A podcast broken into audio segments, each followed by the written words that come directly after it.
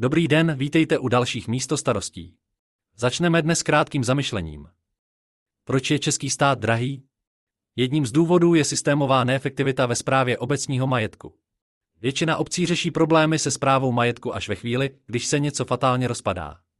Typicky je to vidět na neudržbě komunikací, zejména mostů. Když do mostní konstrukce nateče v zimě voda a zamrzne, roztrá beton mostovky. Nejdříve jsou to téměř nepodstatné praskliny, která jsou za další rok spíše centimetrové a za pár let je most opravitelný jen velmi draze významnou rekonstrukcí. No a když si ten most takhle necháte chátrat desetiletí bez podstatné údržby, nezbude, než ho strhnout, což se třeba podařilo ODSC za dlouhé klidné vlády v Praze. Ta šetřila na mostech. Na mosty jsem si vzpomněl proto, že tam je to dobrý příklad. Každý most dneska stojí desítky milionů korun, u mostu přes Labe začínají cenovky spíše na čtvrt miliardě. Už dvěma jíčkama hozenýma přes vodu s navařeným pororoštem nepoladíte. A ty závady versus údržba? Zatáhnout praskliny po zimě stojí jednotky tisíc. O dva roky později jsou z neošetřených prasklin výtluky, které stojí spíše desítky tisíc. Po dalších dvou letech je to vyřezání velkých kusů vozovky za tisíce a když přidáte dalších pár let, je to kompletní stržení kufru vozovky a jeho obnova za malé miliony. Jenže to jste na tom ještě dobře, protože za dalších pár let vám voda zateče až do konstrukce mostu. Ten budete muset odstrojit, rozebrat a zrenovovat za cenovku, která bude velmi podobná pořizovací ceně mostu. V případě historického mostu může být přímo astronomická. Každých pár let se vám cena oprav zvyšuje o řád. Jenže většina dotací je spíše na velké záležitosti. Seženete dobře dotaci v řádu milionu korun, ale dotaci na drobnější opravy buď to neseženete, nebo její administrace je obdobně náročná jako na milionovou zakázku. Počítá se s tím, že drobné provozní opravy si obce provedou z výnosů daní téz v Erůdu. Jenže proč by to obec dělala? Proč by to dělalo její politické vedení? Teoretici komunální politiky se ohánějí péčí řádného hospodáře. Nechat něco chátrat přeci není péče řádného hospodáře. Praktici namítají, že to je přesně péče řádného hospodáře v dnešní české realitě vytěžit něco do emrti, nevrazit do toho ani korunu z provozních peněz a pak to slavnostně jednou za 10-15 let totálně zrekonstruovat a ještě se u toho vyfotit jako pašák, co to zařídil. Když někam vyfotíte, že jste zadechtoval prasklinu v silnici, tak se vám lidi vysmějou. Za fotku u obnovené silnice, kterou jste dohnal svou nečinností do stavu, že už nešlo nic jiného, než ji stotálkovat, vám zatleskají, že jste kabrňák, co to konečně dal dokupy. Většina skutečně úspěšných obcí zvládá za prvé nějakou ekvilibristiku mezi údržbou a výhodností velkých dotací, za druhé má majetky, z nichž může ledasco provozně sanovat. A za třetí jsou to větší obce, které mají lepší příjmy z erůdu. Za čtvrté jejich vedení si důležitost trvalé údržbové investice do majetku uvědomuje. V Brandýse a zejména ve Staré Boleslavi je demotivující, jak dlouhodobě zde bylo všechno podinvestované a neudržované. Od městských nemovitostí přes komunikace až po parky, všude kam se podíváte je potřeba nalít peníze. Ostatně i ten nový most nám už rezne. Jenže obec nemá teď 100 miliony, aby mohla opravit vše najednou. Můžeme dávat jen malé peníze každý rok. Vstoupili jsme do jednání s jednotlivými správci dotačních programů, abychom jim tuhle potřebu vysvětlili. Ono bohužel často jde i o administrativu, která se s žádostí a především s vyučtováním dotace váže. Třeba pro z Boleslav se nějak významně nevyplatí žádat o dotace v řádu do milionu korun, protože cena její administrace a časová náročnost ji dělá neatraktivní. A tím jsme u dalšího problému, který nás stojí peníze velkou část peněz, investuje státní zpráva do strachu lidí z korupce. Rada zakázek se násobně kontroluje a jistí, téměř nikdy nemůžete vybrat optimální variantu, ale variantu limitovanou řadou předpisů. Výdaje zakázek zvyšují odvolávky, zkusili jste se jako dodavatel někdy odvolat proti rozhodnutí soukromé firmy koupit si něco jiného?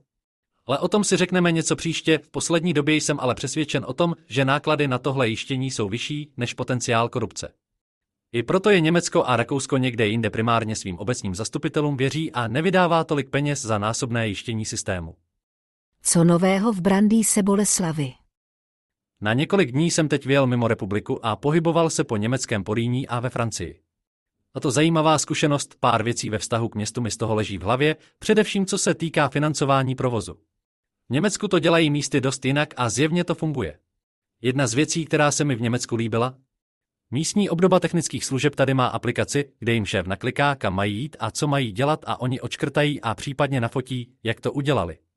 Je z toho pak vidět, kdy se dostanou k tomu, co posekat, či uklidit, co hotového není a tak dále. Prostě přehled.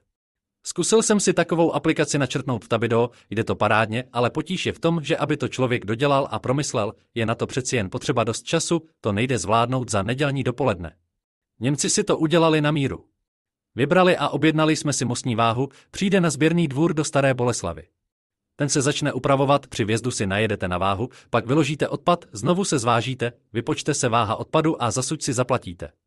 Následkem tohoto nebudeme suď přebírat na sběrném dvoře v Brandýse, kde se takováto úprava kvůli nedostatku prostoru udělat nedá. K této úpravě dojde, dáme ještě vědět, zatím je to plán. Sud dělá podstatnou část městské díry v odpadovém hospodářství a většinu suti u nás likvidují stavební firmy i z okolních obcí, tohle je nejpřímočařejší omezení. Máme územní rozhodnutí na výstavbu podzemních kontejnerů na sídlišti v Brandýse. Některá odpadová stání se tak přesunou pod zem, tím by se veřejný prostor na sídlišti mohl zase trochu zlepšit.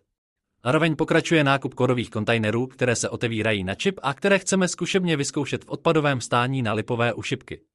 Obyvatelé dostanou čip, pominou tak neustálá podezření, že jim tam odpad přihazuje někdo jiný. Pokud se systém osvědčí, rozšíříme jej, do budoucna stejně chceme sdílená odpadová stání zakrytá a uzavřená, ať to má nějakou kulturu. Zatím jsme pilotní odběratel, takže se musí dořešit řada maličkostí, jako aplikace ve španělštině, ale těšíme se na to. V poslední době jsme zostřili opatření za vyhazování bordelu po městě. Za poslední měsíc jsme dohledali několik viníků, se kterými jsme se smírně dohodli na zaplacení nákladů. Většinou je kolem toho trochu křiku, lidi jsou dočení, že příjezd multikáry či kontejneru, nakládka a odvoz na skládku vyjde hnedle na desítku a že tyhle pokuty jsou hnus. Vysvětluju, že to ještě nejsou pokuty, pokuty za to, že házíte do popelnic stavební suť jsou v řádu desítek tisíc, pokuty za odvoz bordelu do lesa spíše sta tisíce a snadno i miliony. Až budete něco rekonstruovat, tak to prosím odveste na sběrný dvůr, je to tam stále ještě zdarma a i pak to bude za pár kaček. A ne, když se něco nevleze do popelnice, nemůžete to hodit k ní, protože samo se to do svozového auta nedostane. Do konce léta bychom chtěli projednat projekt výstavby přístupu a úprav prostoru kolem parkovacího domu a parku Pampeliška. Oza Burgermeister připravil přes moji dovolenou podrobnější podklady, takže uvidíme, co na to řeknou ti, kterých se to týká. Stavět by se mohlo v příštím roce, nebo taky ne. Uvidíme, jaké názory se sejdou. Je léto, takže běží přehršel kulturních akcí, kvůli kterým jsem nemohl vyrazit na Prague Pride s ostatními piráty. Dvě větší jsou hudební. Houšťák v Houšce a Polapské léto na Ostrovku, v pátek ještě byl koncert Paradox Unit na náměstí, v sobotu a neděli mistrovství republiky v kajaku na kanále. Ještě ve čtvrtek jsem si šel projít ostrůvek, zda je uklizený a posekaný, aby kajakáři i muzikanti měli hezký prostředí. Pochválil jsem technické služby, že chodníky jsou uklizené, aby se záhy ukázalo, že to uklidili kajakáři. Čímž jim děkuji. Na houšťáku mě pobavil grafik z Ostravska, který chodil po akci, vyptával se lidí na město a snažil se z toho udělat podklady pro naši soutěž o městskou identitu. Je mi sympatický přístup. Viděli jsme jej i u soutěže na školu. Několik architektů nelenilo vyrazit osobně si lokaci prohlédnout. Mimochodem 6. září bude zastupitelstvo ve Staré Boleslavi, budeme zde vystavovat návrhy školy ze Šetřebíského a hlavně přijedou architekti vítězného návrhu, takže bude možné o něm debatovat a zeptat se na všechny detaily. Přes léto se jinak nic moc neposouvá, všude jsou dovolené. Snad jen vlak, protože na něj všichni měli čas. Do zářijových městských listů chystáme velký článek o dopravě a vlaku, abyste věděli, co proč a jak. Vše nejlepší do nového týdne přeje. Patrik Zandl